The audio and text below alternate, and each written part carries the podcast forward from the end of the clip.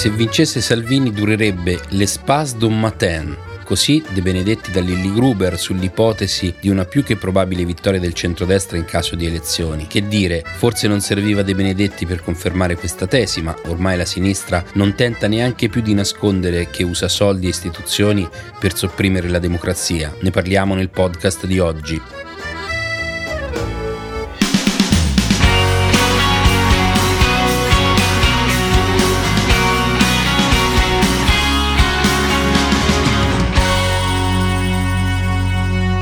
Se lo dice lui che è ben informato ci possiamo credere, per la verità dei Benedetti non ci dice niente di nuovo, l'Europa dei burocrati e della finanza sopprime la democrazia, più o meno tutti lo sospettavamo almeno da quando nel 2011 un'impennata improvvisa dello spread di 350 punti costrinse Silvio Berlusconi alle dimissioni. La regia dell'operazione era stata concordata con l'allora Presidente della Repubblica Giorgio Napolitano, che è stato subito pronto a sostituire eh, il Presidente del Consiglio democraticamente eletto con il professor Mario Monti, che tutti ricorderemo per aver massacrato gli italiani con un programma di governo dittatoriale, aumento dell'IVA, tassa patrimoniale, reintroduzione dell'IMU sulla prima casa e la famigerata legge Fornero. E anche nel 2018, dopo la formazione del primo governo Conte, l'Europa fece di tutto per bloccare la Lega, osteggiando in ogni modo le politiche di Matteo Salvini, sia in ambito economico che sull'immigrazione. Ormai, insomma, abbiamo capito quali sono gli strumenti utilizzati per per impedire agli italiani di scegliere da chi essere governati, i mercati finanziari che sono manovrati ad arte dai grandi capitali e dalle società di rating, i media schierati, ai quali oggi si aggiungono anche i social media schierati, una parte della magistratura politicizzata e le ONG che con la scusa di salvare le vite umane invece traghettano sulle nostre coste manodopera a basso costo che tra le altre cose distrugge anche la nostra economia.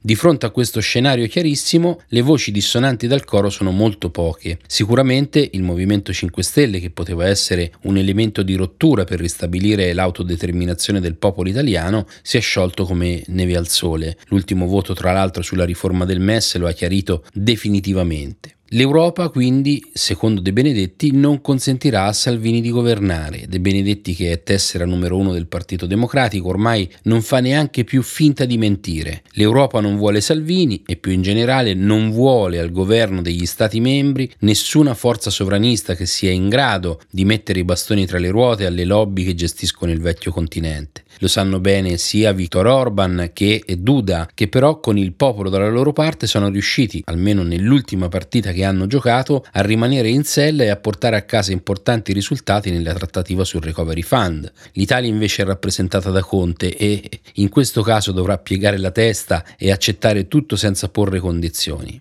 Quindi il dubbio è se in questo momento andremo ad elezioni anticipate o ci sarà un governo tecnico. La situazione politica italiana, tra l'altro, presenta alcuni punti di contatto con quella del 2011, perché oggi come allora il Presidente del Consiglio sta subendo attacchi a 360 gradi che con ogni probabilità determineranno la caduta del governo, con ogni probabilità, molti dicono, eh, all'alba della prossima primavera. Perché da un lato c'è stata una gestione disastrosa della pandemia, Conte a gennaio aveva dichiarato che l'Italia era prontissima ad affrontare il virus cinese e poi dopo si è scoperto che non solo il nostro sistema sanitario era impreparato, ma anche che il piano pandemico non era stato più aggiornato dal 2006. Ovviamente non è solo colpa di Conte, sia chiaro, ma adesso però fa comodo dare tutte le colpe a lui, visto che non deve essere Conte a spendere i soldi del Recovery Fund. E questo lo ha chiarito molto bene anche Matteo Renzi, che ha stoppato il tentativo disperato del Presidente del Consiglio di affrancare stancarsi della sua maggioranza, costituendo un nuovo comitato tecnico per gestire 209 miliardi di finanziamenti europei. Dall'altro lato c'è la crisi economica. L'Europa ci ha consentito di indebitarci di altri 100 miliardi di euro, ma le risorse sono state dilapidate in mille rivoli proprio per l'incapacità di chi ci governa, ma anche, io sono sicuro, per le pressioni del Partito Democratico che ha scientemente fatto di tutto per evitare di mettere in campo misure efficaci.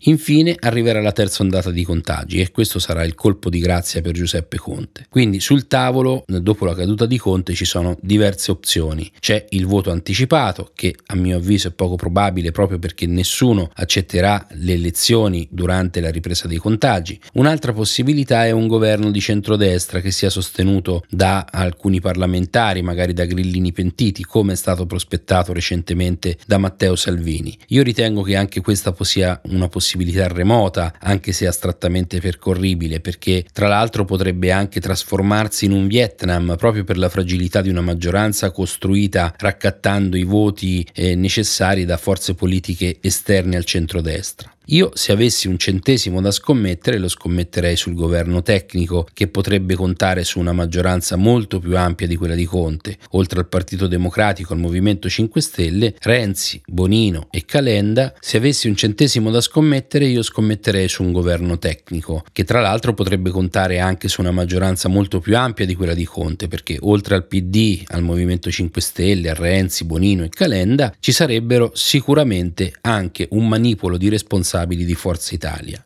A questo punto rimane da individuare soltanto chi potrebbe essere il prossimo Presidente del Consiglio e questa sembra una eh, previsione abbastanza semplice perché eh, la soluzione è sotto gli occhi di tutti, c'è Mario Draghi ovviamente, ex Presidente della BCE, già pronto a entrare a Palazzo Chigi e eh, una volta annunciata questa sua eh, possibile eh, entrata, discesa in campo, entrata a Palazzo Chigi, si sentono già da più parti tutte le acclamazioni, i tacchi che sbagliano battono, eh, addirittura anche Maria Stella Gelmini, capogruppo di Forza Italia, eh, ha rilanciato il monito di Draghi al G30 che dice proprio così, l'Italia non può fallire, il governo se lo metta bene in testa, la smetta di litigare su tutto e apra un confronto serio in Parlamento con tutte le forze politiche, non possiamo perdere tempo. Ecco, queste sono parole che sembrano un de profundis per Giuseppe Conte e anche una chiamata alle armi per tutti quei politici, e sono tanti, che sono spaventati dalle elezioni. Sullo sfondo, un po' sfocato in lontananza, c'è il popolo italiano che si accontenterà, come al solito, di fare la rivoluzione per 24 ore su Facebook, magari proprio mentre ascolta De Benedetti da Lilly Gruber. A domani.